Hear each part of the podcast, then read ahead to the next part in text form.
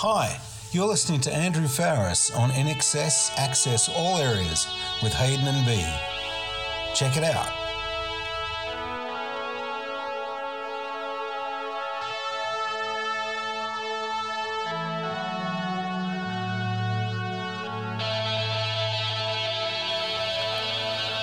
Well, and welcome to INXS Access All Areas. My name is B and I will be co-hosting this series of podcasts with my INXS nerd Hayden Murdoch.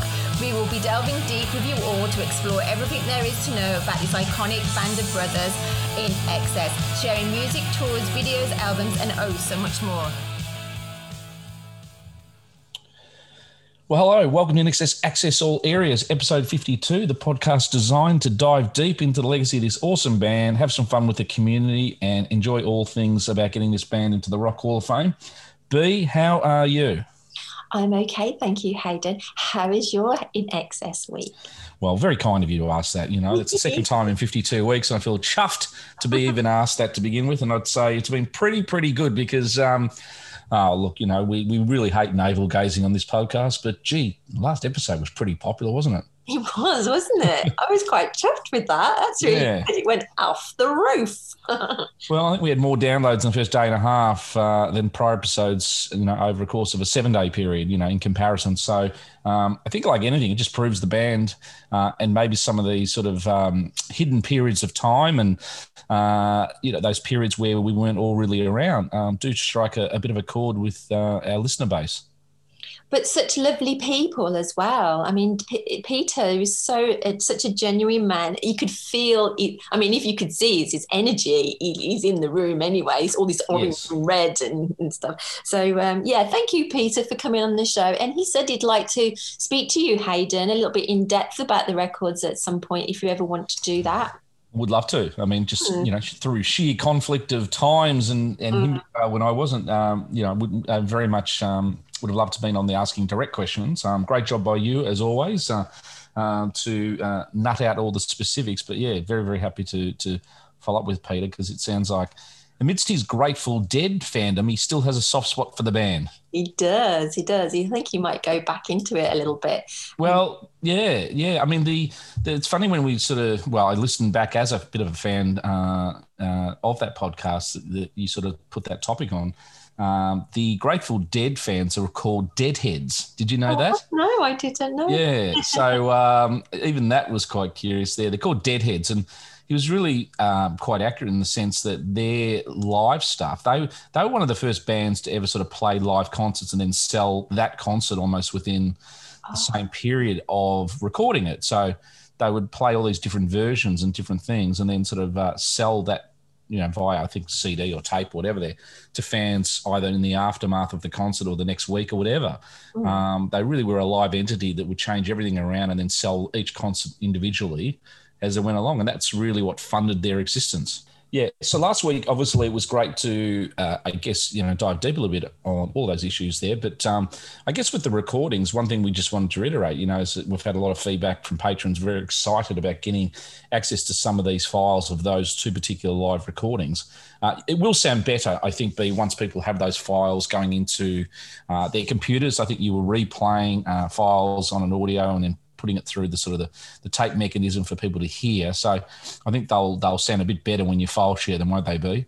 Well, I honoured Peter by not messing about with them because he said these were pure Yeah. and that is how he wanted them. But Yeah. since he heard them, he says he loves what we did and he says he's given me complete commi- permission to have a little play with the audio. And so Yeah. I will get them to sound a lot better. I'm, I'm in that process at the moment. So But I know when I, I, I put my headphones on when listening them directly, it they sounded definitely a little bit sharper than probably Mm. the way we replayed them through sort of the the um, podcast. But um, um, but yeah, I guess it's exciting with the with the patrons out there. This is the sort of the access that we really want to privilege uh, you guys who are, loyal to us by giving you access to all of this type of stuff. So uh, if you aren't a, a patron yet, um, you know this is only just a continuation of access to some really unique content that, as I said, for a price of a cup of coffee per month, you know, you, you get access to. I mean, you know, think about this: some fresh INXS songs that really have never been played before. You will be able to hear, um, and you know, coming from Michael from 40 years ago, it's pretty cool when you think about that.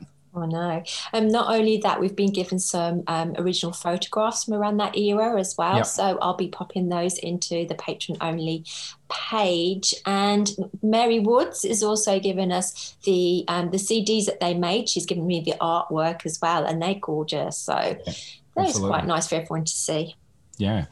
Um, also, back to you. How's your INXS week been? I know it's always busy behind the scenes in production and uh, dealing with uh, minutes with Kerry Ann and dealing with the gang. And uh, we've got a few sort of our inner working team. We've been a bit ill the last week or two that uh, are on the mend, haven't we? So, uh, shout out to all of those. We won't mention their names, but uh, we love you and hope you're all feeling a bit better soon. And um, but how's your overall INXS week been? how, can, how can you read my sheet from there?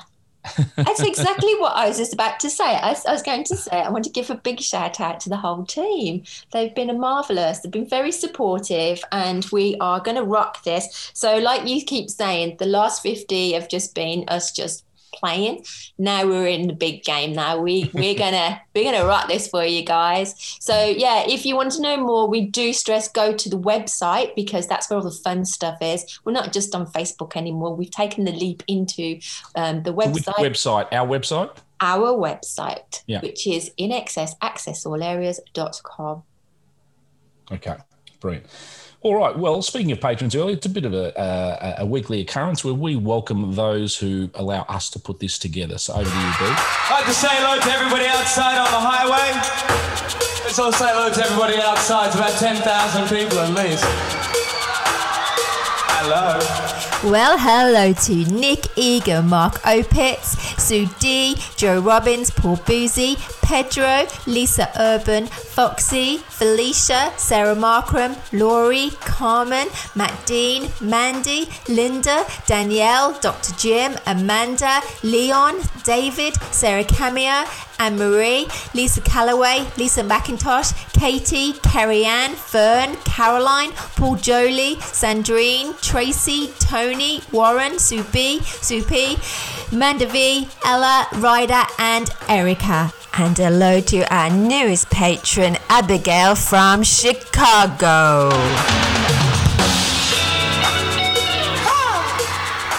All right, and this week's sort of episode reveal B. I know it's been a bit of a cryptic one, one which we have, uh, well, I have held back on you because it is risk week when it comes INXS access all areas. We don't lay low here. We don't put out safe material. We are going to do a deep dive into an INXS topic today that uh, will be interesting for some. It will scare some. It will be uh, uh a celebration for some. But uh, uh, we are going to talk about a song Okay.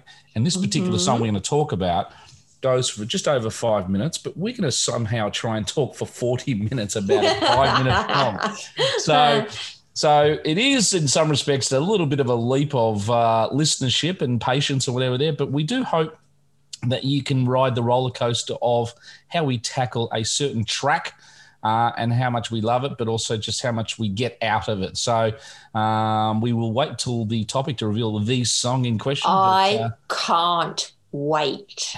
okay. All right. Um, but it's that time of the week, B, where it is time for the news. Hi, it's Dave from England, and you're listening to INXS Access All Areas with Hayden and B, and now it's time for the news. Now, in terms of charts, B, we didn't get a, a chart update last week, but uh, I know when we were in Sydney and uh, you said to me, "Oh, Hayden, it's bad news. It's gone out to 48." And I go, "No, it's not. It's a 31." And and then, God forbid, you know, when I dug deep and went through the sort of couple of weeks in a row, it, it did go from 31 to 48, but. B, I did send you a very, very exciting I know. It made me squeal. So I thought it was 31. You thought it was 48, and we both were right, but they were over two weeks. But um, yeah can say in the last sort of 48 hours, it has had a massive rebound and it's gone up 22 places to number 26. 22 places. Oh yeah. my God. That's so, excellent, isn't it? So the Why? very best of, yeah, the very best Why is this happening? Oh, look, the 50th episode, it had to be that. it had to be. You know, the, the, the all that massive publication of us uh, pumping it out there to have, you know, your third dog's litters who only had two copies and their litter only had one copy. And, and then, then their cousin's friend's dog had two copies. So we've just been able to tap into a new audience. Oh, actually, just while I'm thinking about it, there's a girl called Ali Law. She did a video and she said something about she's got five copies. So, like, if she can have five copies, then everybody else should have five copies. yeah, I- yeah, absolutely. You know, there's, there's no there's no excuse other than to not have that. But um, uh, we do have another little bit of a challenge on us, and this is quite common after an album's been out for ten or twelve weeks or whatever. There, it can sometimes sort of you know drift a little bit out of the top forty, and we can some uh, well we can say with uh, a little bit of research, uh, Andrew's country uh, solo album has unfortunately just uh, meandered out of the top forty in the last week. So it's been high as number three, and it's been solid in the top ten, but it has sort of drifted out of the charts and there's other albums have come in but uh, this can be a momentary sort of uh, i guess chart deduction and i can mention that INXS's greatest hits or various very best of uh, moved out of the charts within its first four weeks when it was first released nine That's years ago so Yeah. so uh, you know you know well they say form is temporary class is permanent so uh, we will be on a bit of a quest to uh, uh, tap into the INXS fans who haven't got Andrew's album here in Australia and also overseas, uh, and do yourself a favour and buy it. Yeah, I, yeah, it's a yeah. really good album. Really, please go out and buy it. I, I hope he releases a new so- single soon. Then, Well, that often will help too, you know, in terms of traction, because singles are generally advertorials for the album. you are but, my um, rock. You are my rock. That's the one you want. yeah, I love it. Right, love it. okay. Love it. I reckon it'll go straight to number one There if you he go, releases Melina. that. Have a- have- with- have- have- without have a any doubt. Have Uh. a nudge there. Okay, we want to see horses. We want to see the Outback. We want to see uh, uh, RM Williams boots. We want to see Drizabone jackets. We want to see uh, you know dust skies and kangaroos jumping around, uh, or coyotes if it's in America, and get another single video out there, Marlena. So uh, Hey Uh, Hayden, have you looked on the chart and the country charts in America for him? Uh, look, I haven't, but I'm, look, I'm not sure about the sort of the distribution over there. Look, um, it might be sort of something that we have to do a bit of research on. But Yeah, that'd be um, interesting. sometimes they know. release al- yeah, sometimes they release albums in timeframes. But uh, I think with COVID and he hasn't been over there, it may be something he may not have had a release there yet. If it has, it may have been done digitally or whatever. But um, I'm sure Andrew would love just to. because of those Yeah. videos they're really superb the videos that he's done so if they're getting out there there's some called you know country channel i'm sure there is Yeah. um he should be um riding high well, he's definitely uh, on the media circuit. B. We know with Media Wars, uh, Andrew is not shy uh, of getting out there, and uh, you know Kirk is still in lockdown, I believe, uh, in in his response to uh, how to combat the Andrew Media War assault. But uh, Andrew, this particular week has been on um, Gold Coast um, 107.3 FM. Uh, and it was a 13 minute interview. So for mainstream radio, that's not a, uh, well, that's probably, you know, a fraction longer than what the average sort of uh, interview is. So it's about a 13 minute interview with the uh, the gang from um, 107.3 FM, Gold Coast, uh, here in Australia. So uh, do yourself a favour. There's always, as I said, little nuggets and informations that Andrew will reveal. Um, and again, I don't give those away, but um, again, more info there than Andrew shares about INXS and his country sort of career. I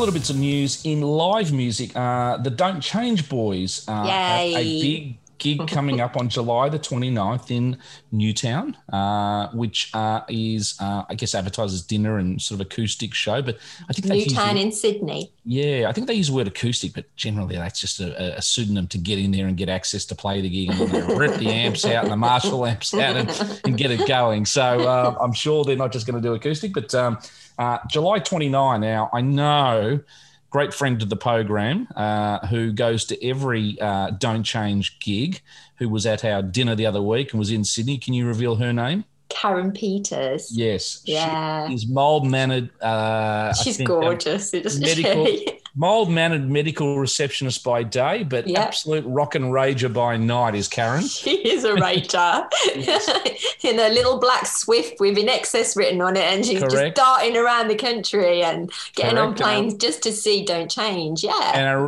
and I reckon if uh, she was able to sort of uh, put a block on uh, young um, uh, David from Don't Change and not let him leave the room, Karen would be just the lady who would love to do that. yeah, I think David's got a lifetime fan there. David. Yeah. Oh, Do you, did you Blair. mean Blair? Sorry, did I say David or Blair? no, you said David. Oh, shit, Like, sorry. Blair. Blair. Yeah, I don't mean yeah. David from Blair. Doesn't look Sorry, like Blair. a David. Yeah, sorry. um, but uh, yes, uh, also too, uh, there is another uh, touring act called uh, Live Baby Live, um, or the INXS tribute band. Uh, they're playing on June 25th in Belmont, New South Wales. Now, there's a few Belmonts. There's a Belmont in England. There's a Belmont here in Victoria, and there's a Belmont in New South Wales. But this particular one, Live Baby Live or Live Baby Live, the tribute INXS act, are playing June 25th in Belmont, uh, which is not that far away, only sort of five weeks away. So, uh, again, we'd like to encourage those who are, you know, wanting to listen to vital live INXS music. Get out, do yourself a favour. Uh, they will be playing in a place or a venue near you. So um, that's something else to mention too. Uh, and the last thing I was just going to mention in the news, uh, before actually a special mention in the news, which we're going to go to, uh, is there's an Aussie band called Rat Cat. Now, you might not know this band, B, but uh, on the X Factor tour in 1991, this was the hot Australian band at the time, and they were part of Chris Murphy's rooArt label. Uh, and Rat Cat sort of came from nowhere in early 91 to be probably the biggest young emerging band on the Australian live scene. Uh, so much so, their first two songs and EPs went number one. Uh, and they got the coveted X Factor support gig. So uh, they celebrate literally 30 years, I think, anniversary, sort of uh, almost now. They they broke in about in sort of May 91 and they're on the X Factor tour, which was in May 91. So it all happened really Ah. quick for them. Yeah. Um, and uh, they, they played sort of like a sort of fuzz pop uh, type sort of sound, and they were sort of pre grunge cursor, but they're probably um, a little bit more melodic and uh, than say grunge was. Yeah. But uh, they they had a really sort of uh, massive 12, 18 months, two years, and sort of drifted a little bit. But um, the lead singer is a guy called Simon Day, and um, he uh, yeah really penned some great songs with them. And uh, uh, again, Chris sort of helped forge their way, especially with INXS's help as well, getting on that tour. So kudos to Rat Cat and uh, any listeners out there who are on that X Factor tour will probably see them then and may have seen them sort of standalone at different times.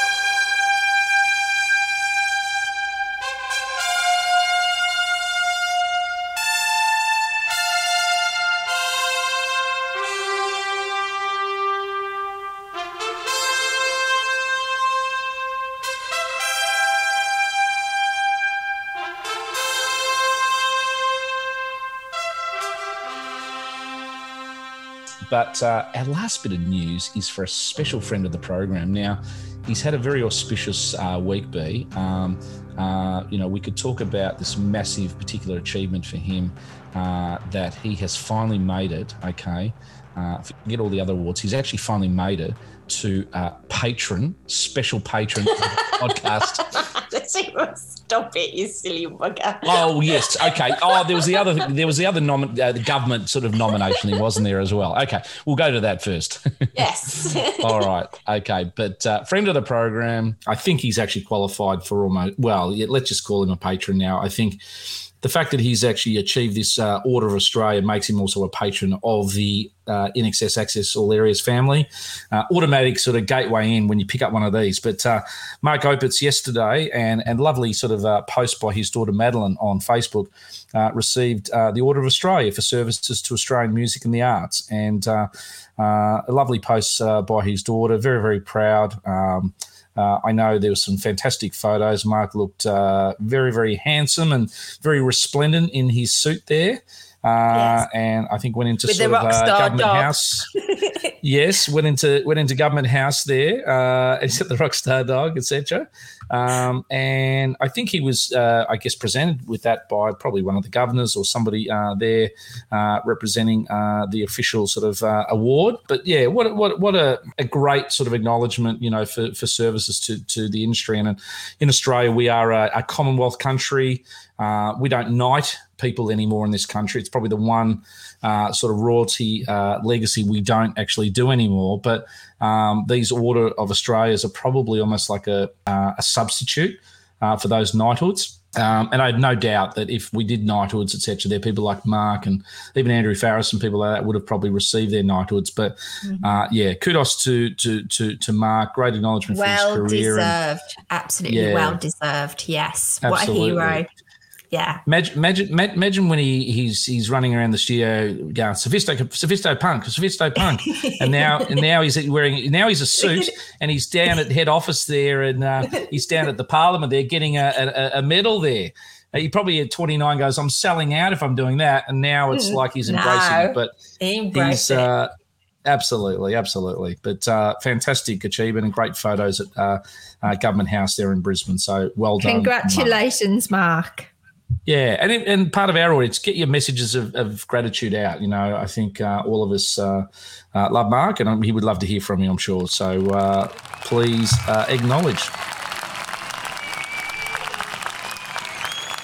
But we think that given this uh, particularly particular um, uh, nomination and award that he's just received from Government House in Brisbane, he also now qualifies for a special patron of the show, uh, along with only one other person, Nick Egan, which is timely because we're going to have them both on together soon. But uh, we, we definitely have to give him special patron status now of the show, So, so honorary patron. It, that that's great. I'm glad he, he's he's made it Yes. onto your list. I, I look. I know he, he's coveted this more than the uh, the uh, Order of Australia, but uh, uh, we think it's timely to do a double nod to uh, to Mark as well. Oh, he's a legend.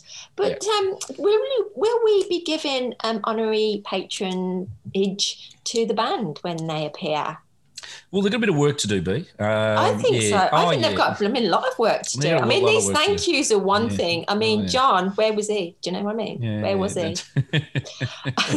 a little bit Yeah. disappointed, Oh, really. the, the, the band the band might have to do sort of you know triple episodes and dive deep and um, you know play to our audience or whatever their reform whatever we may consider that uh, nomination process. Mm, mm. But, uh, but that's news of the week, B. Okay.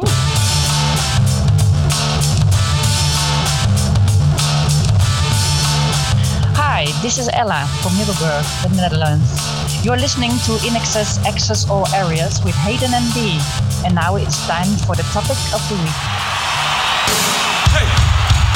Original sin. You got the sin?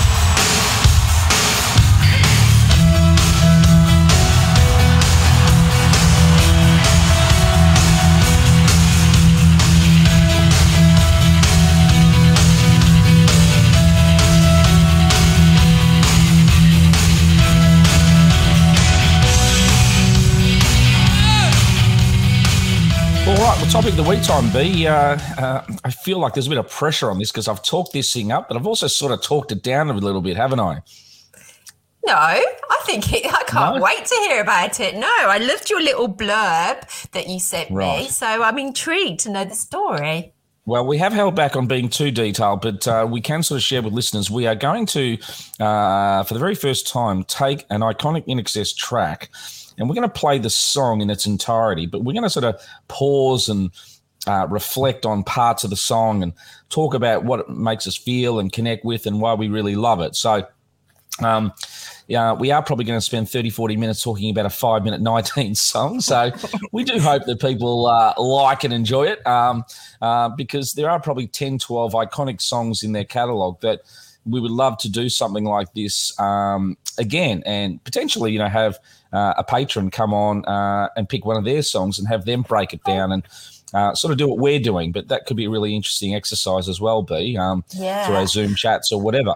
Yeah, Um, I'm but, uh, sure there'll be a few people putting their hands up to want to do yeah. that. Yeah, but the song I've chosen today is Original Sin. And um, I guess in the blurb that if you've seen uh, or read it so far, uh, listeners and viewers, um, I guess it's a song that really sort of connected with me uh, in terms of a band, you know, making a real musical leap. And uh, as a 10, 12 year old, 13 year old, you know, I knew of INXS. I, I knew of, um, you know, Stay Young and The One Thing and Don't Change and Black and White and Shabooh Shoobah and uh, Just Keep Walking, a few of those songs and things. Uh, but this particular sort of musical leap from the end of Shabooh Shoobah to this particular track um, was like, wow, like who is this? You know, where's this coming from? This is completely different. Um, the funkiness behind this and the uh, musical sort of, I guess, leap they'd taken from Shabooh Shoobah uh, was was was uh, really really fantastic. And um, as I said in the little blurb, you know, I was in the car and driving to actually a Little River Band concert, which was the first ever band I saw live back in uh, towards Christmas of '83, and this song came on the radio. And um, talk about you know curiosity, connection. Um, uh, you know, passion, enthusiasm for a track on the first listen. It was unlike anything really I'd heard before, and uh, I guess over time the song itself has uh, developed an iconic sort of status in the INXS uh, repertoire. And in fact, I don't think they ever really played a concert since its release where they didn't play it live. Oh, oh. Um, it had it had a really interesting sort of journey in terms of the charts. It's, it's still the only track that excess, um, actually uh, released in Australia that went number one. So you think of all the other hits they've had afterwards, yeah, like "Need You Tonight" "Never Tear Us Apart" and all these other songs, songs and things. This is their only number one single in Australia that uh, that they've released. You know, I think "Good Times" with Jimmy Barnes might have gone number one or two, but you know, again, it's not a pure INXS track, uh, and it is a, a duet. But this, as a standalone INXS song, is their sole number one. Also, too, it was their first international number one in terms, I think, going number one in France. And uh, I think there's a, a cool scene in uh, the mini series where Michael uh, opens up the drapes. Uh, might have had his little tush showing from behind, ladies, uh, and uh, you know, it, you know, was. Re- hello, ladies. It was recognition of it. Also, I think they had a backdrop of, of, of Paris and things, but um, Yeah. um, it got you know them on that road to international sort of European success. And look, I think you know as we'll talk about later, you know the lyrics were probably a bit too controversial for America at the time.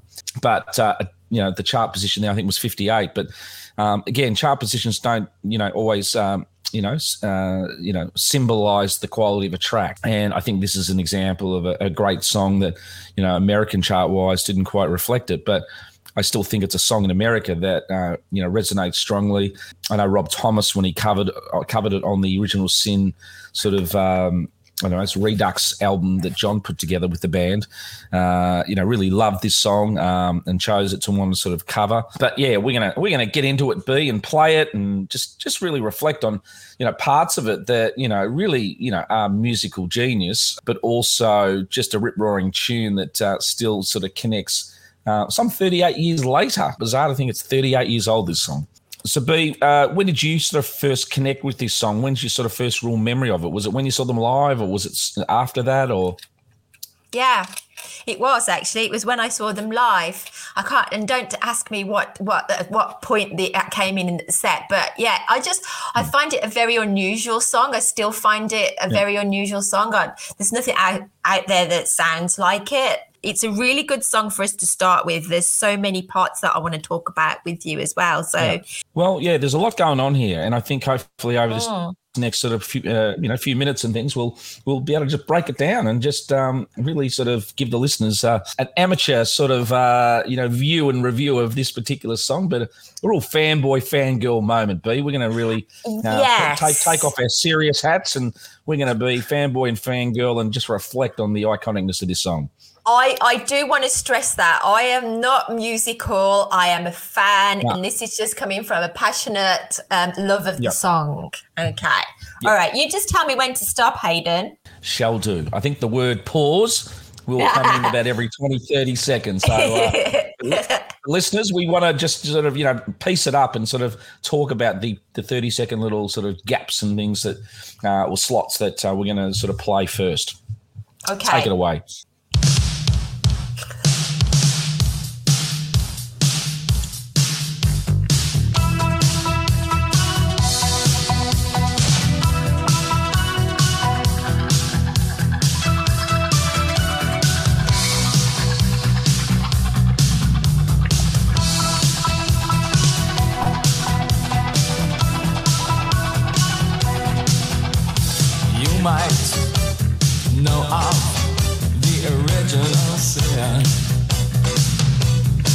Quite know how to play with fire.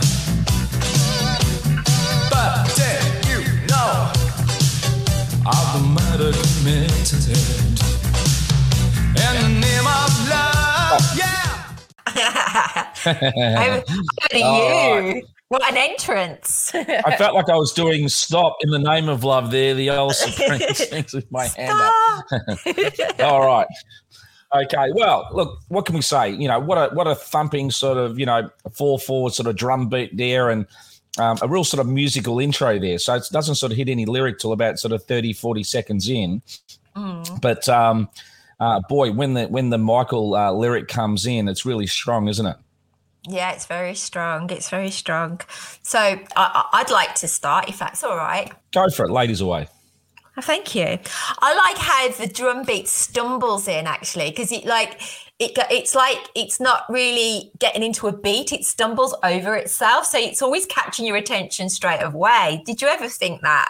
It's like Well, uh, what- yeah, it's, I think this, it, I, is this starting or not? I don't know. Well, I think Jo- I mean Jon's greatness as a as a as a drummer is that he plays around with these time signatures. Um, You know, so it's not just a basic four four drum beat. You know, one two three four, one two three. He plays around with these sort of time signatures a little bit there, and uh, keep, keeps you sort of on your toes a little bit. But it really comes through strong through the speakers. You know, Nile Rodgers produces this, and you know you can really hear the drums right up close and personal to you, just like you can hear sort of Michael's vocal when it comes in as well where Yes. it really sort of talks right into your ears, you know, right in terms into your of um, isn't it? that that Mm. introductory sort of ly- lyric there.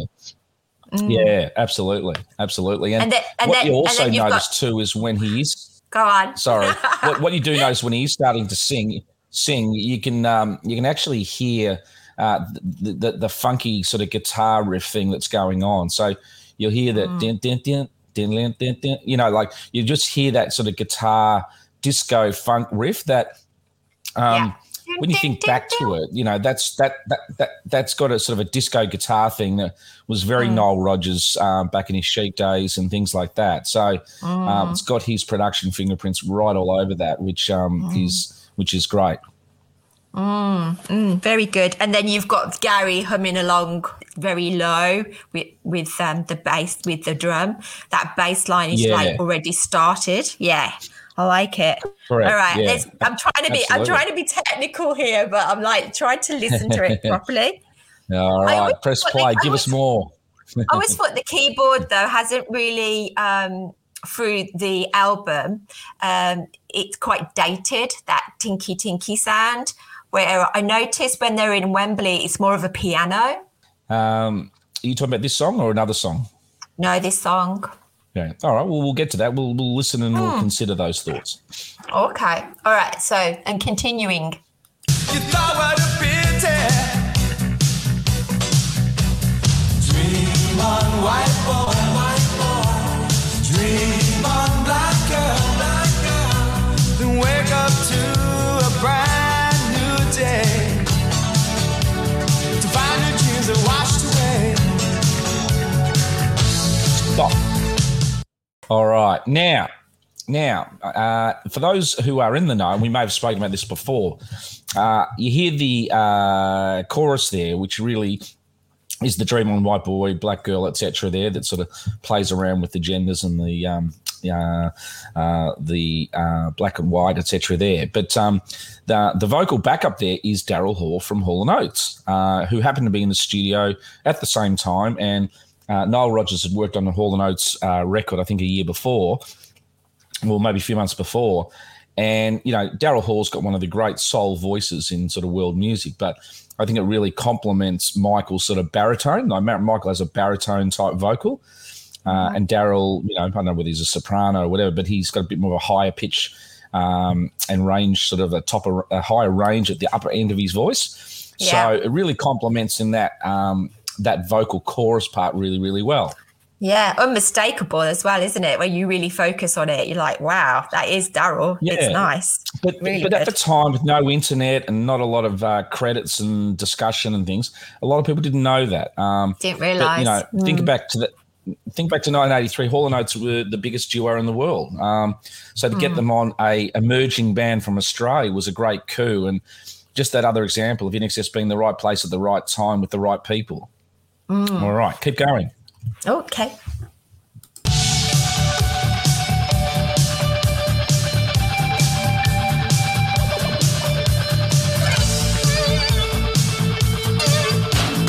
There was a time when I did not care.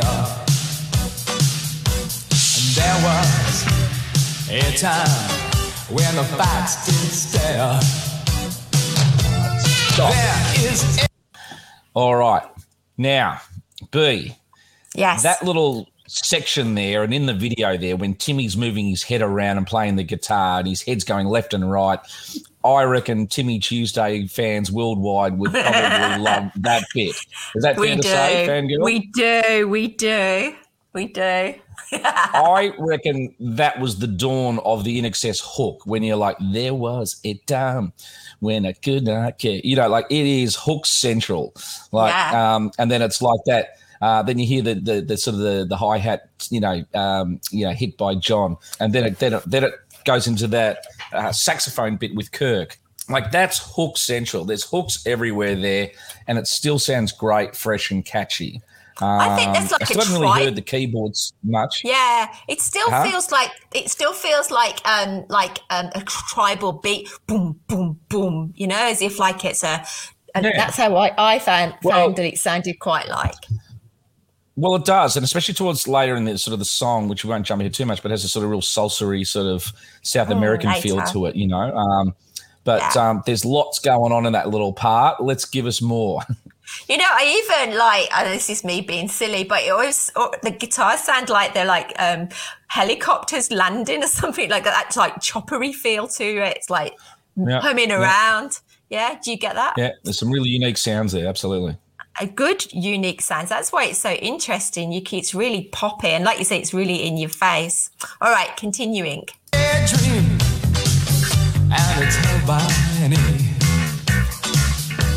I'm sure you had to see its open arms.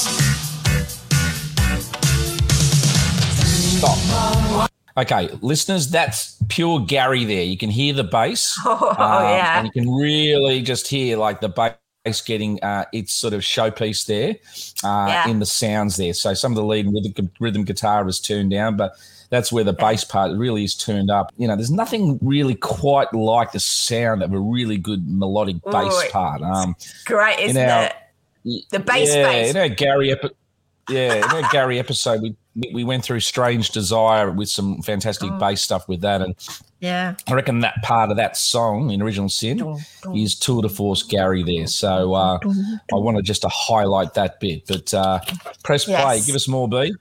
All right.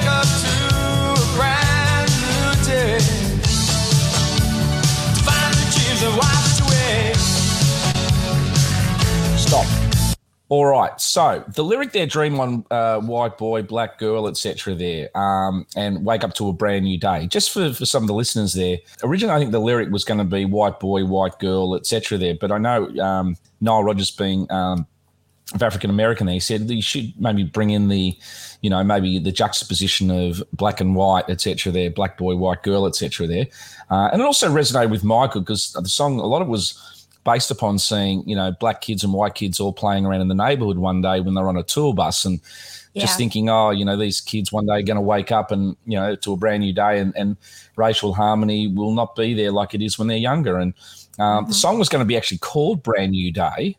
Um, they, they they called the song original sin but it was going to be called brand new day. But um, I, I really think that racial sort of juxtaposition is a really interesting sort of lyric there that um, again INXS don't always get acknowledged for some of their political or social commentary lyrics, but in many cases throughout their career, they've had something to say. And I think this song uh, reflects that, that they had, you know, Michael particularly had something to say. Um, and, and I think it was encouraged by Nile as well. So uh, I just wanted to sort of highlight that. I would say it was um, definitely highlighted by Nile. That's probably another reason why he took on this song in the first place. Did who, who contacted who? Do you know? Well, um, that might be a story for another day because it's hard to answer that in less than five minutes. Uh, but I will answer that in uh, a future episode. Okay. But we want right. to be fanboys and girls say, turn it on. Do as you're told.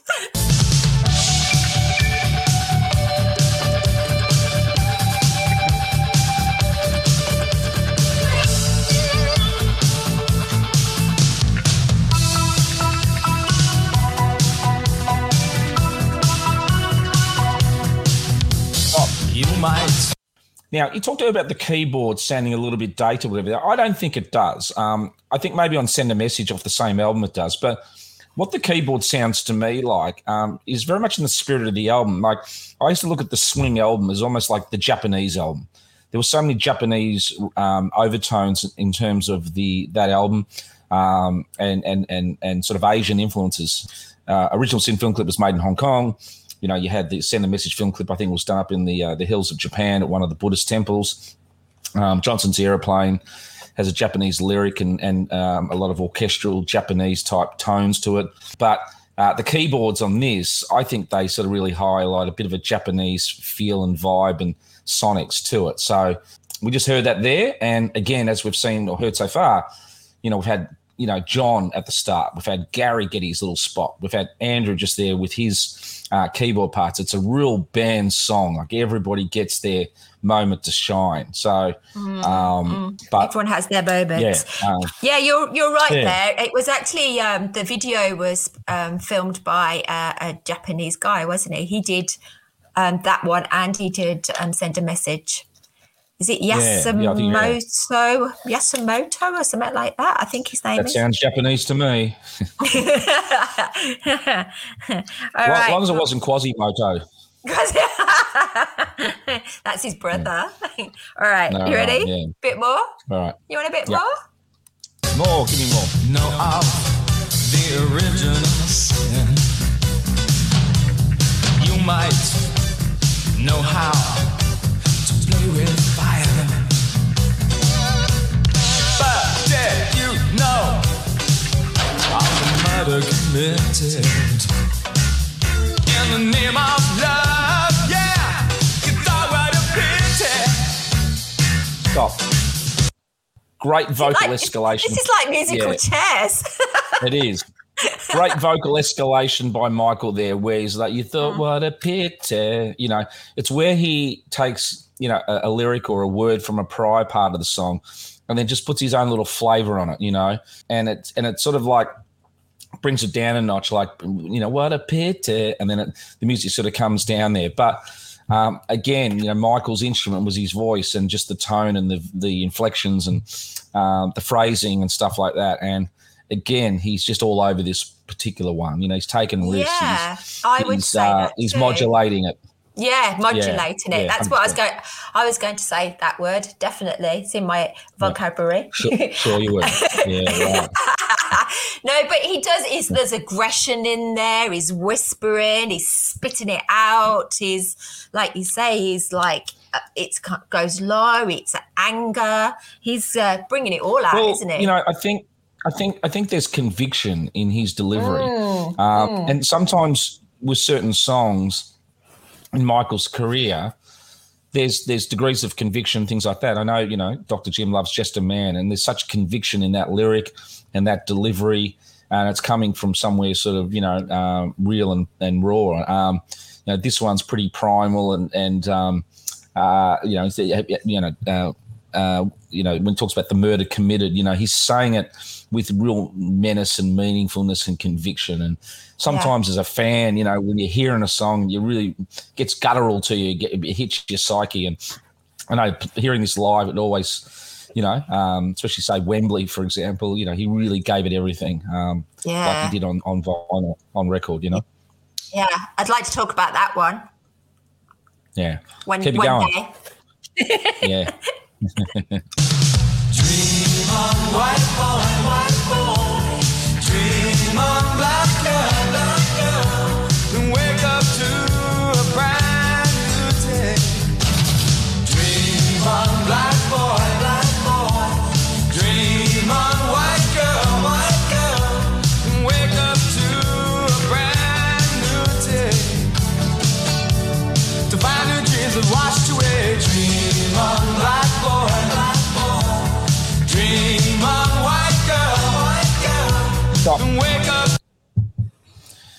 All right. So y- y- the song's entering its sort of second part now, and they're sort of doing the the, the double chorus thing.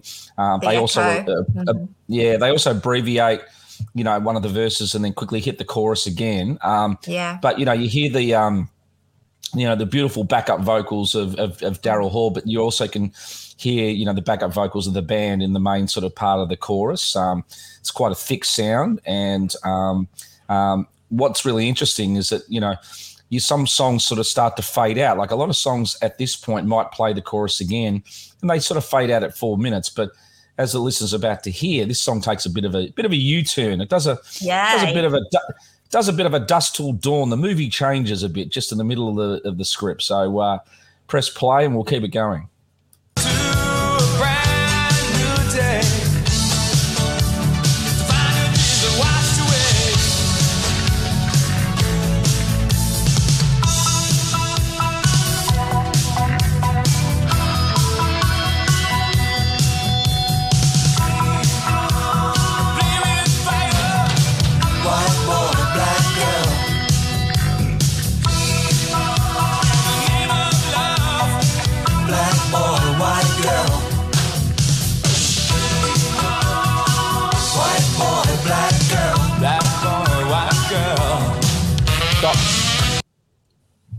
Okay.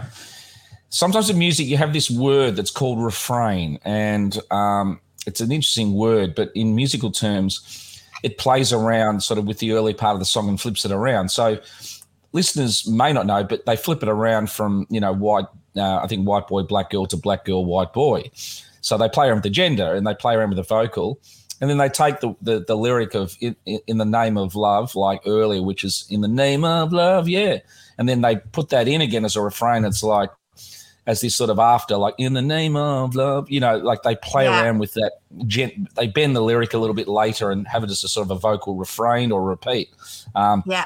so um, another song that does that interestingly in their catalog is Cherry Cherry Show Me.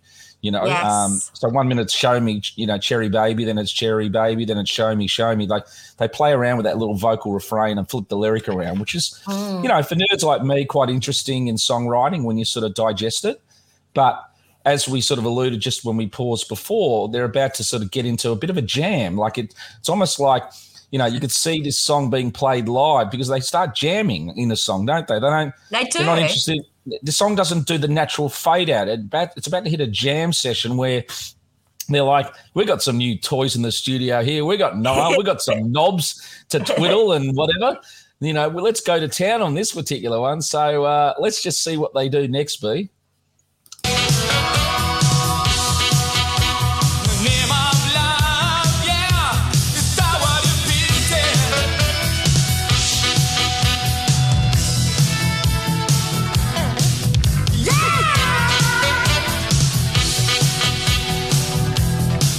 Stop. The original sin.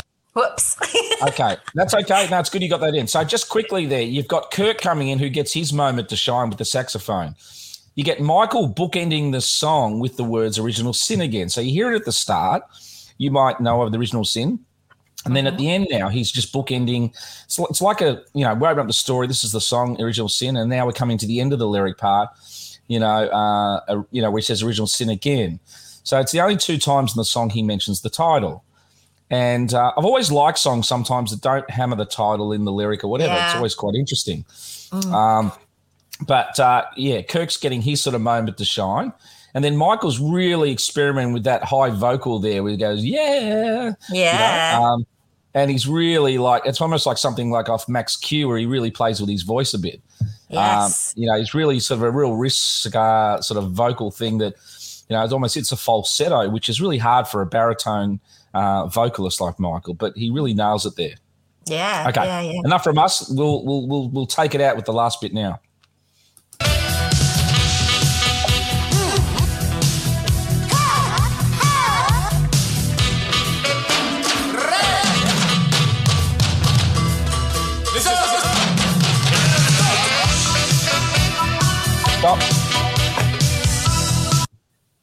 Now, I cannot go past mentioning the infamous or famous cowbell. Okay. they have a cowbell in their song. Now, you know, did you hear that bit just before the cowbell? I did hear the cowbell. Well, there are some great songs. Uh, Honky Tonk Woman, I think, um, has a cowbell in it. And uh, uh, any song with a cowbell in it has generally like bagpipes, has my vote. But um, uh, uh, Michael's getting real sort of salsa, South American y, you know, um, has got some real sort of uh, rhythms happening now in this part of the song. But we will play the rest of it now.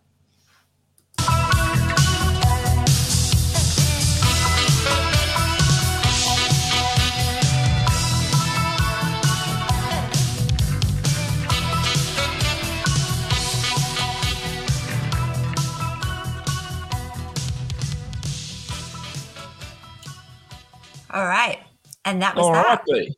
Yeah. So, um, lots of. You're just It a was- fangirl. okay, listeners, we'll do it all again. No, um, Yay. All right. um, but you know, tons of stuff going on in that song, and when you think about it, you know, five minutes nineteen, it's not your typical sort of commercial uh, song, but it, you know, it, it it had commercial, you know, uh, success, you know, based purely on just how good it is. But it's not your three and a half minute ditty, um, verse chorus, verse chorus, off you go. It, it really structurally quite interesting, and the way each band member gets to contribute, uh, as we sort of evidence there, fantastic. You know, it's a real band song. What are your sort of reflections on just sort of listening it to today, B? Well, yes, it is a band song, but it's a great dance song as well. It, it Yeah. like get, gets you on a journey of your dance, doesn't it? You start off like you know getting into it, and then before you know it, you're like, tribal dancing in the middle of the floor, and you're a sweaty mess. So yeah, Yeah. I love it. Absolutely love it. What I was trying to look at my notes and look at you at the same time, but um. Yeah, it, I think you've said everything that I was going to say. To tell you the truth, Well, just a moment ago, uh, I'm a bit croaky with my voice as per normal, but um, um, when I said band song, I meant B A N D, not bad as in B A D song.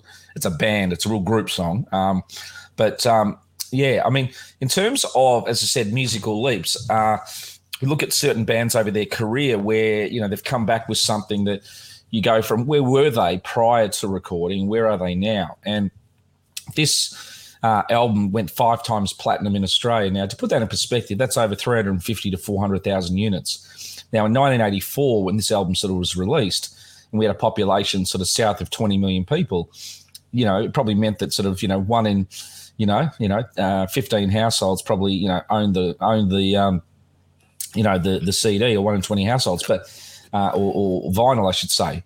Uh, but it, it really, um, uh, was that album that took INXS from uh, I guess an emerging band in Australia to really climbing the top of the heap where they went to sort of top billing.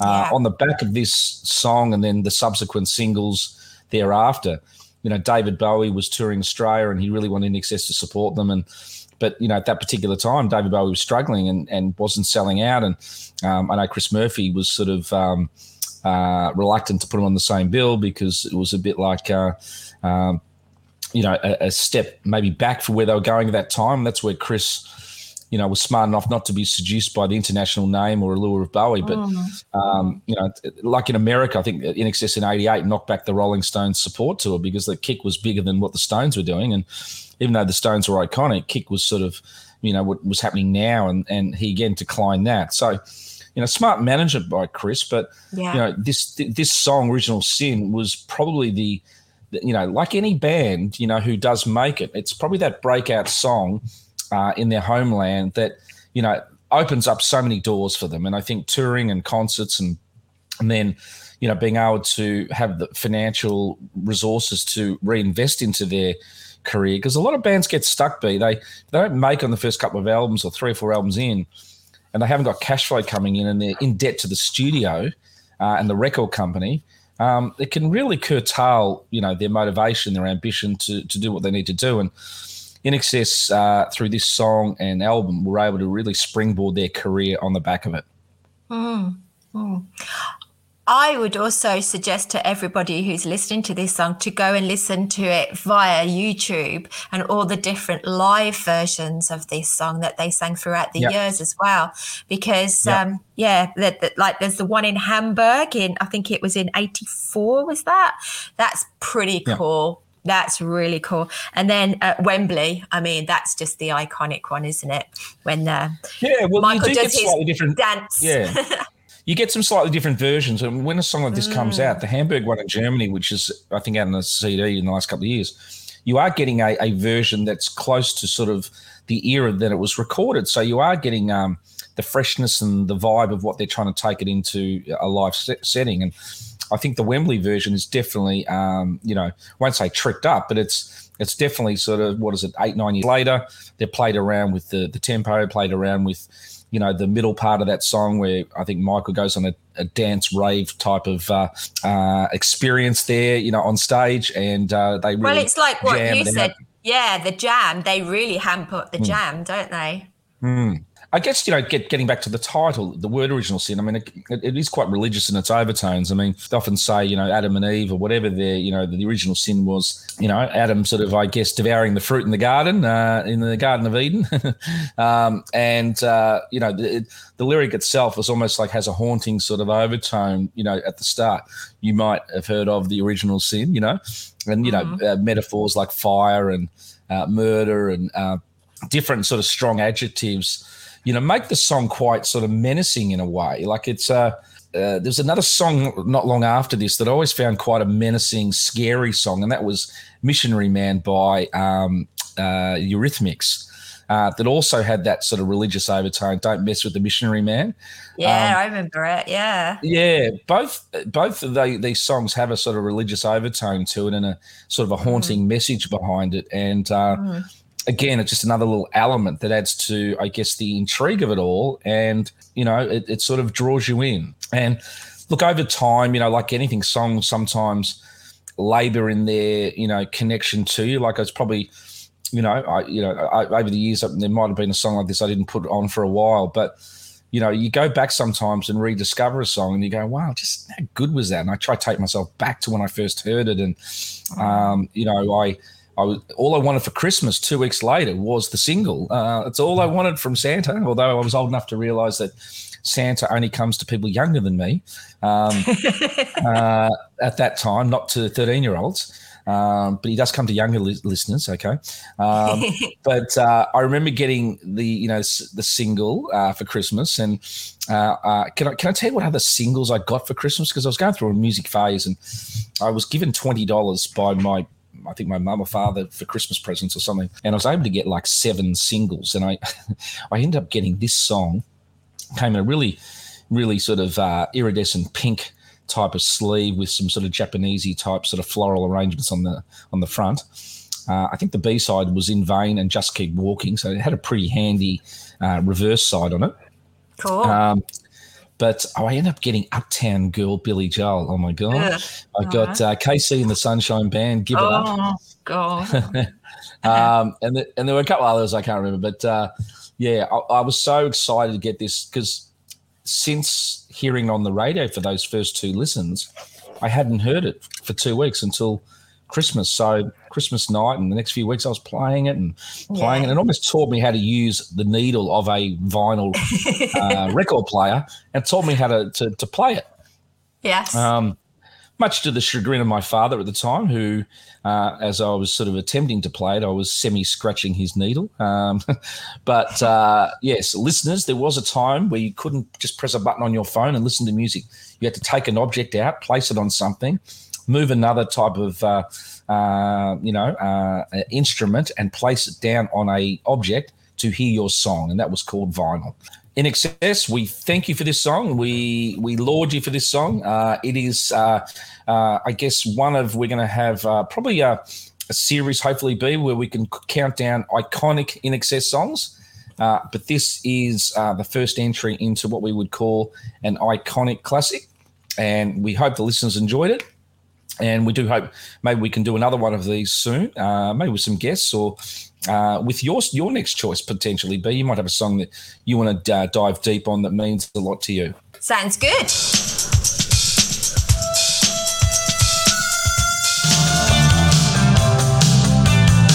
Hi, it's Paul from Sydney.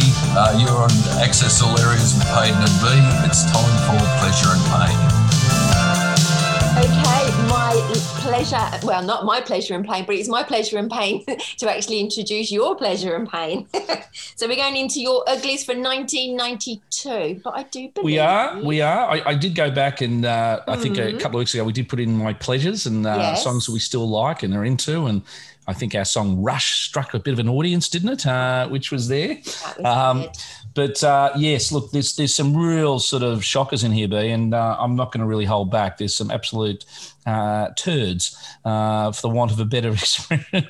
so, um, apologies if any of these songs you like, but I think there's a fair chance, and most of them you may join me in going. These are really well consigned to an era best forgotten. So, We'll um, see about that, won't we? well, we're going to play the montage of them all, get them out of the way because um, we have a little reveal after it. So um, let's put them all on and then we'll come back and uh, give a bit of a play by play on each. Okay, are you ready?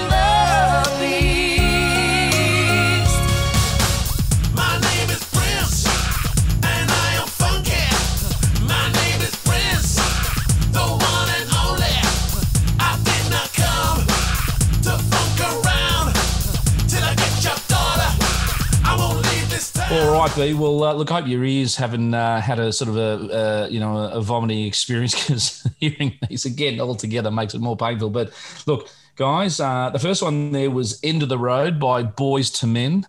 Uh, this song I particularly hated because it was around about the time Welcome to Wherever was out, and this particular song was like the Oh, that's highest charting number one at the time and had a mate at Okay. uni played it all the time and going, how does this tripe make it into the charts? And anyway, so that was the first one. Oh, but it Uh, is listenable. I actually quite enjoyed it. Oh God, okay. we might have to put you on a one episode suspension, okay? Um, all right. Next one on there was one of the great hair metal bands of the day, Mr. Big. To be with you. Wow. Look, if you think Jon Bon Jovi loves a hairdryer, these guys were, uh, I guess, uh, General Electric's number one client. Uh, but uh, when the funny thing about Mr. Big, when I was in Japan uh, as uh, with some work uh, opportunities back in the, about the year 2000, this band was still popular, like eight, nine years after being one hit wonders across the world. They- Really? oh yeah, the Japan love their hair metal and hair soft pop rock and whatever. So Yeah. they had somehow strung three songs out to sort of have a nine year career there. So that was still Okay. still very popular. I've never heard of them. I'm a, I, I sort of remember the song, and I thought, where did I know the song from? I mean, Mr. Yeah. Big to me is um, Sex in the City, you know, Mr. Big in that. but like Westlife, Westlife, which is an English band, they Hmm. actually did a cover of it and it was shit. But um, this one sounds a lot better, I must admit. But Okay. yeah. well, yeah. we're going to maybe increase that suspension to two episodes. I'm not, look, no, I'm not saying I loved it. I just said it was okay. Okay. effusive in your praise. I Right, let's go to the next one. episodes. Let's go to the next one. All right, we're gonna. I'm gonna have to read through this because you're gonna like it all. But anyway, the next one was a song called "How Do You Talk to an Angel." Now, Oh, it's there horrible. If there was ever a song that related to middle of the road music, Yeah, weak. this. Now, now this is a song that pertained to a show at the time called The Heights, and it was sort of a, Oh. a sort of a Melrose Place knockoff for slightly younger um, people. That uh, I Mm-hmm. don't think had any black people in it, so it was real sort of uh, airbrushed, uh, Yeah. you know, LA sort of. Uh, uh, soap opera stuff, but uh, yeah, Yeah. better left. Uh, Just leave it. Just go to the next one. Yeah. Next one was a guy called Jon Secada. Now, anyone has a sound that uh, of a surname that sounds like a cricket um, speaks for itself. But uh, this song was uh, this song still gets uh, played on uh, some of the tragic um, hits and memory stations in Australia. And well, I don't think it's that bad. oh well, okay, we, we might have to we might have to bring. I don't know what's wrong with me. I must be in love or something. I don't think I am though. I think I set up set up a, like a, a musical tribunal, um, and we're gonna have to get Nick Egan and Mark in, and we're gonna have to sort of vote on. You know, is it four weeks or five week ban for you? But anyway, uh, all right. The next one down here, too legit to quit. Now this was the, this was the, the MC Hammer uh, follow up song um, to his first album, You Can't Touch This and Hammer Time and whatever. So stuck in the eighties, isn't it? Did you, was he still wearing the pants? Well, the song was a too legit to quit, you know, and it was sort of Uh-huh. um, well, you know, I think the audience quit on you after this one, MC. But um, anyway, Mm. that was that. Mm. Uh, next one here was uh, it was it was around at the time that um, you know that Disney had a resurgence with you know modern day remakes of old movies, and Beauty and the Beast around 91, 92 was one of those songs. Mm. And they had a couple. I think it was Peabo Bryson and another woman there singing.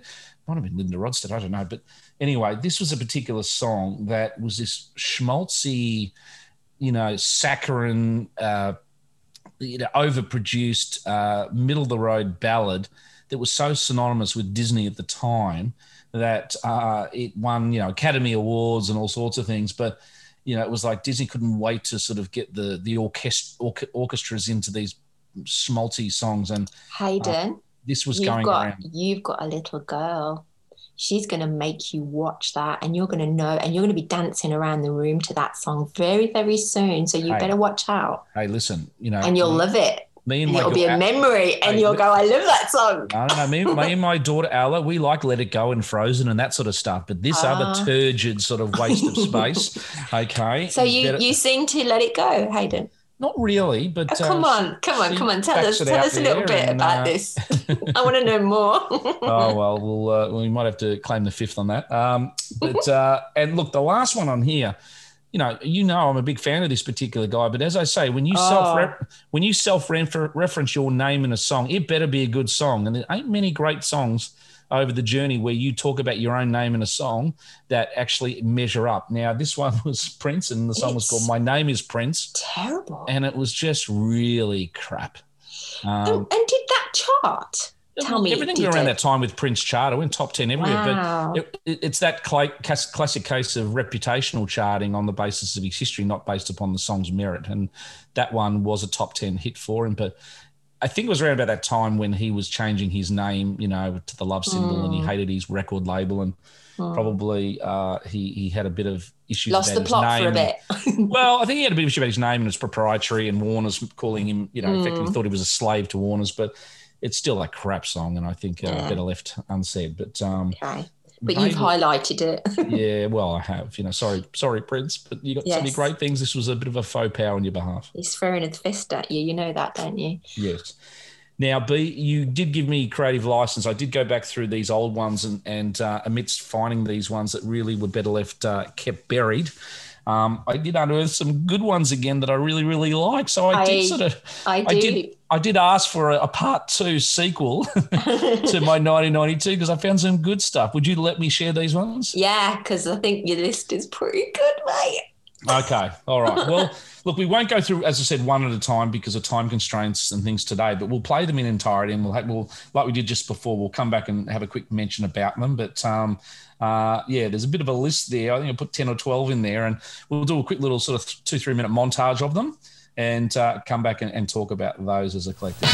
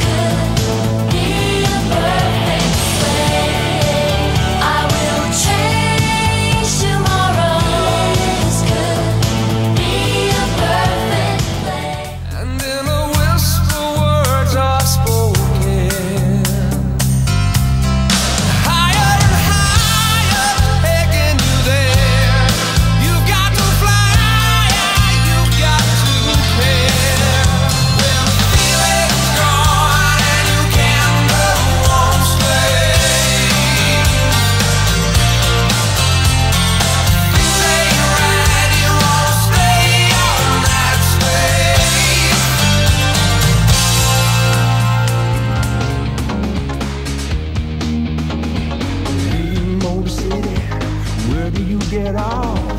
Do it in your Pontiac with the top down. Just had to get it out, had to get it in. Needs love and affection when the party begins. Ah, yeah. ah, yeah.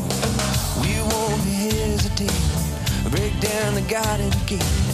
There's not much time left today.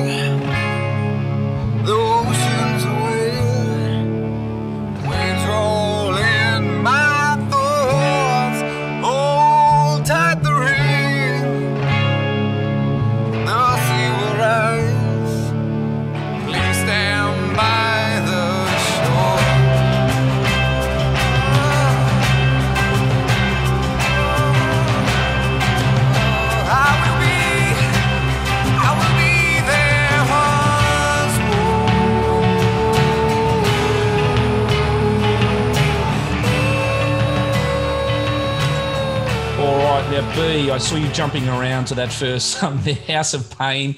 I reckon that's a song that anyone of any age and era hits the dance floor. That's uh, a great one, isn't it? It's really, really good fun. Oh my god!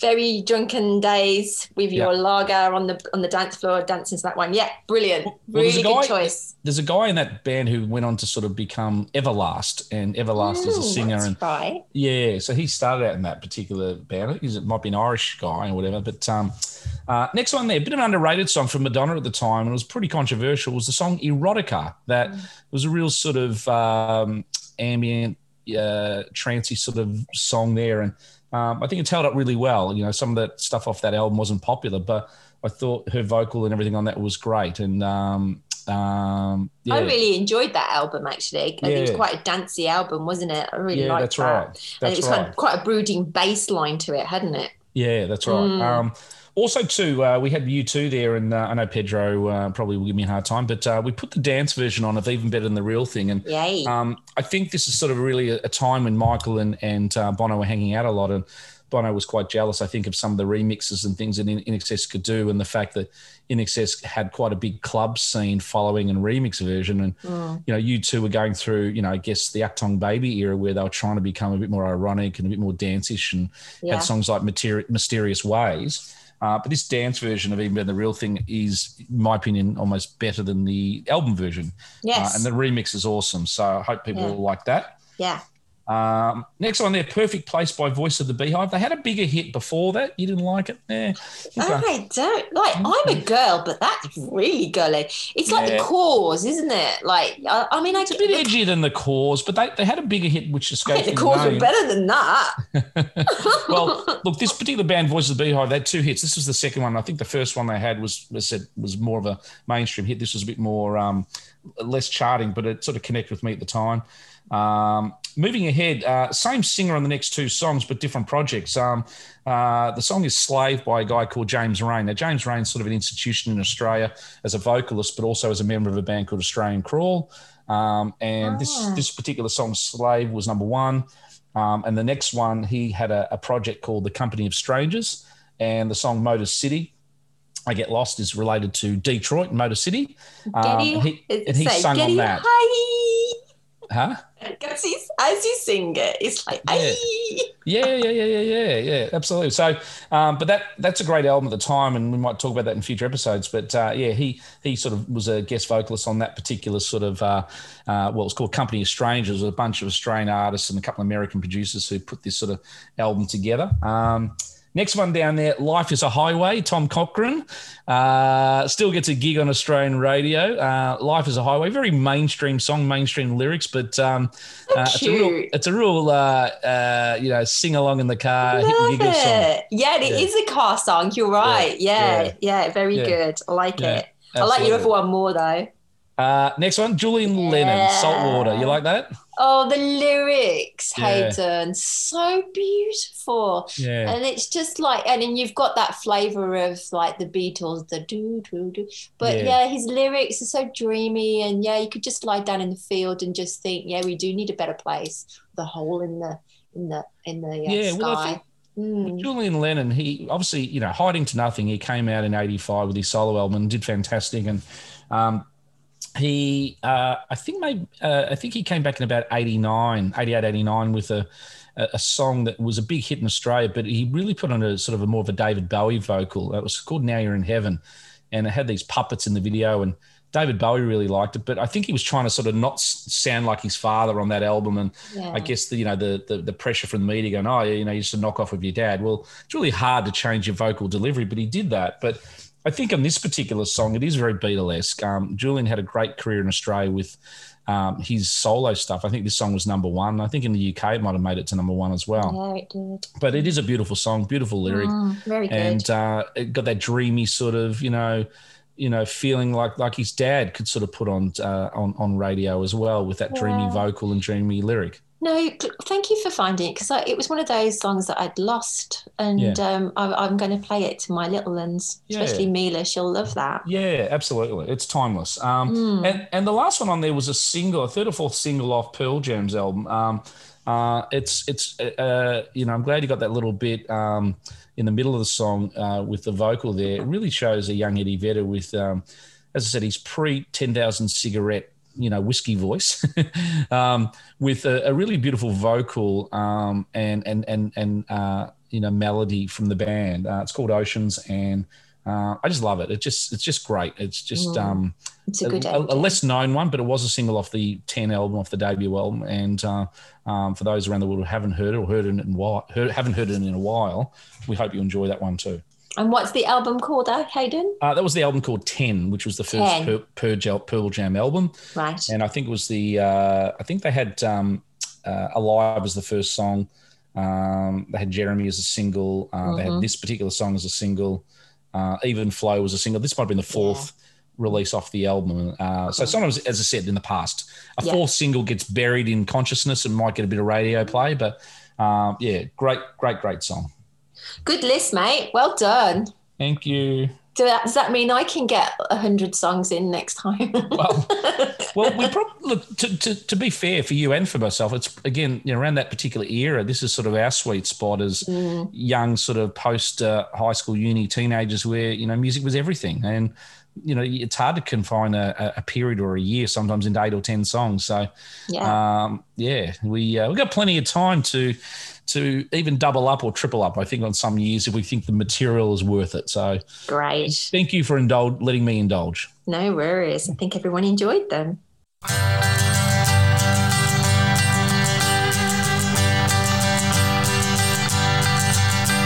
Hey, this is David from Derby.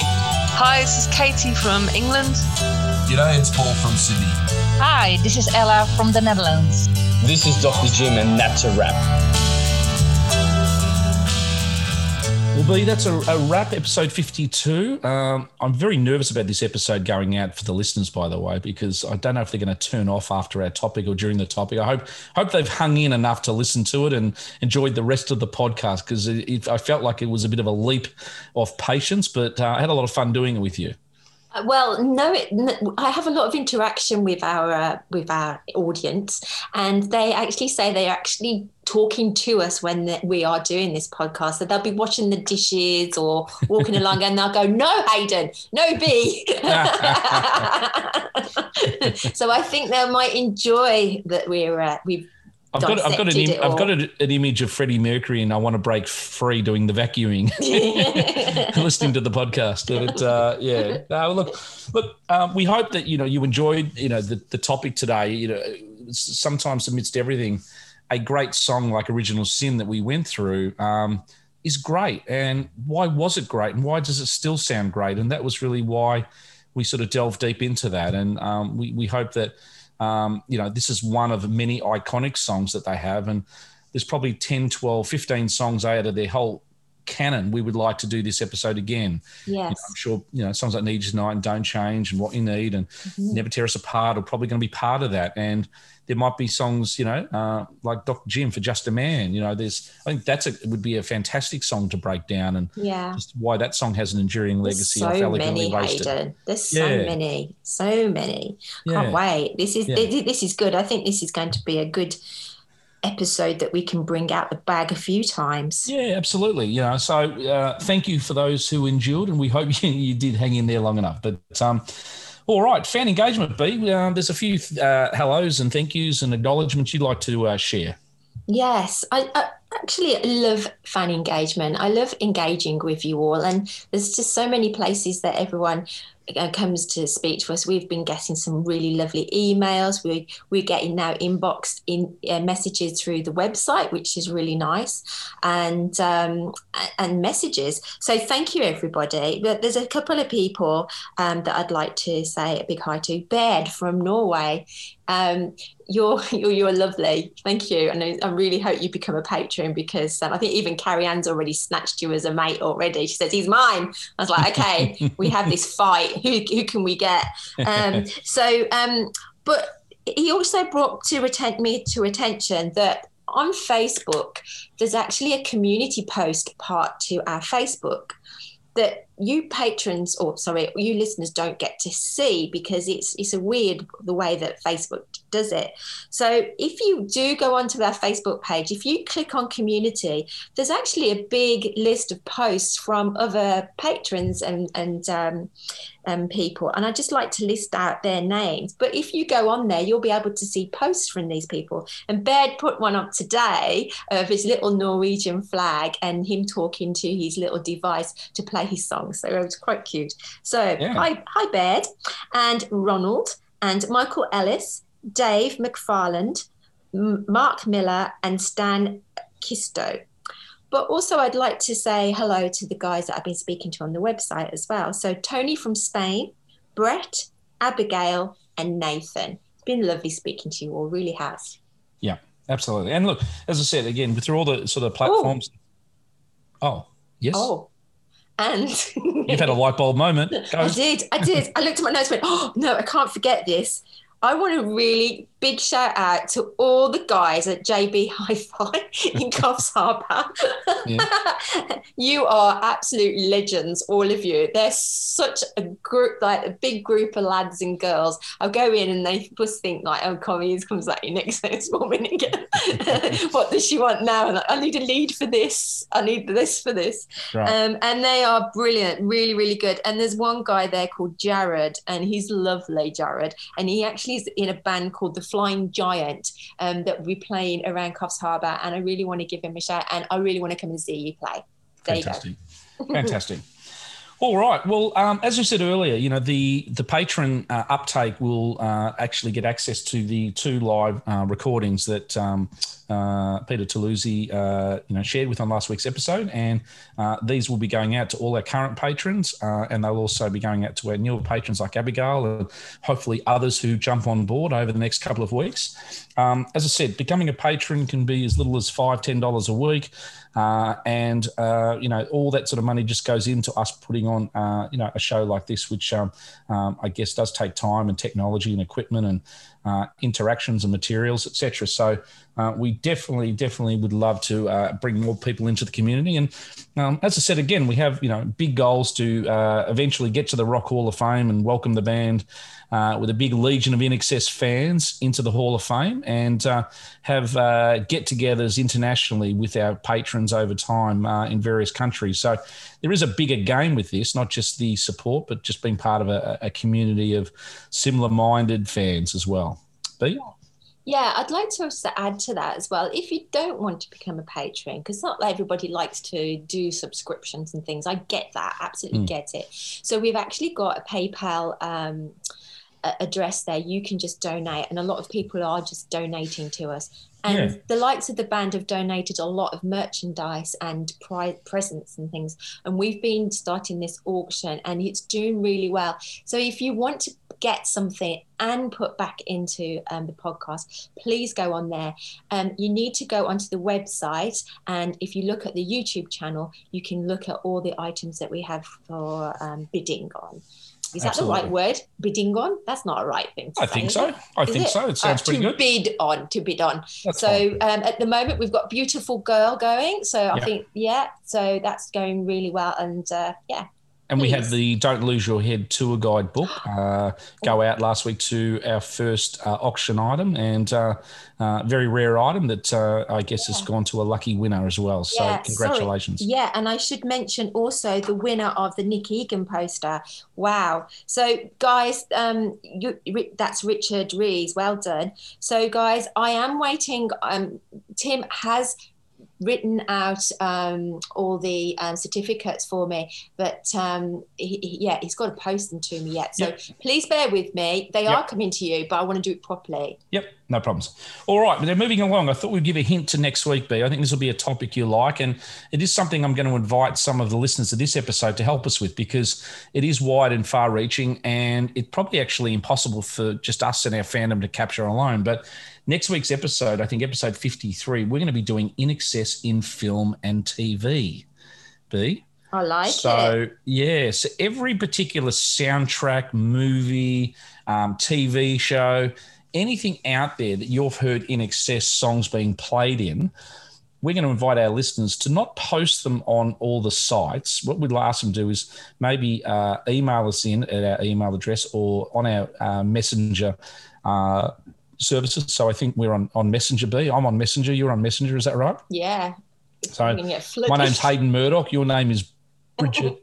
What's your last? You've got like different got, identities. it depends what country I mean. I just Yeah. changed my name. so so uh, but you know because i probably uh, do a little bit of the content for each episode if you want to uh, message me on messenger which is just hayden murdoch that's my name on messenger facebook if you've got anything you go well actually i saw them on uh, you know uh, one of their songs was played is this during right to send things to you? Because you're not very technical, mate. I'm a bit worried about this.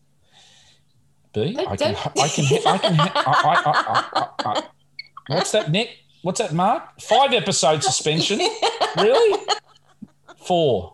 Okay. The, the, the jury's spoken, B. No, I can handle a messenger on Facebook. Um, Great, great. but- so send them all to Hayden. yes, send them all to me. That's fine.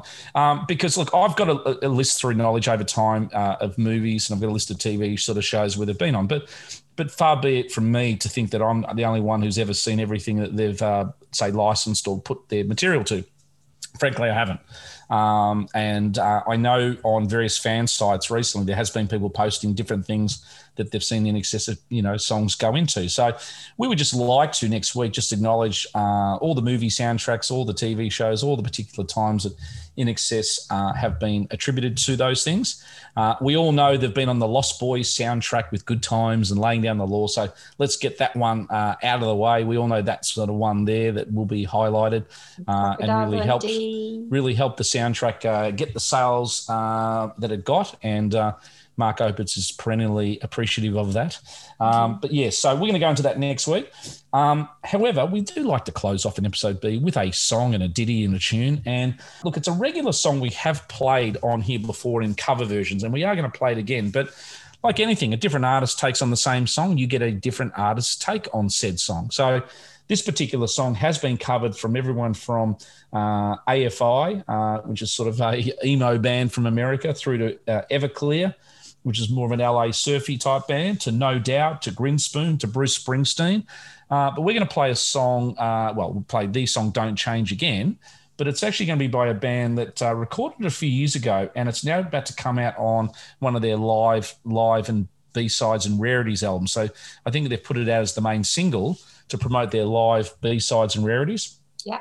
I'm not a great fan of this band. I know a lot of people are, uh, but I think they do quite a, a good cover of it, and um, they don't play around it too much. But um, anyone who's out there promoting great INXS songs and songs like "Don't Change," uh, you know, tip my lid to you.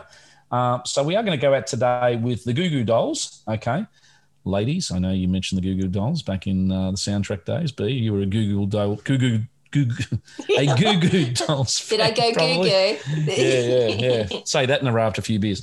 Um, but we are going to go today with the Goo Goo Dolls playing "Don't Change," uh, which uh, is coming out on their new live B sides and rarities. Uh, so it's a goodbye from me, and it's a Goodbye from me. you really are uh, out of form today. we'll do that again. It's a goodbye from me. And it's a goodbye from B. Bye. She's back in form. Bye bye.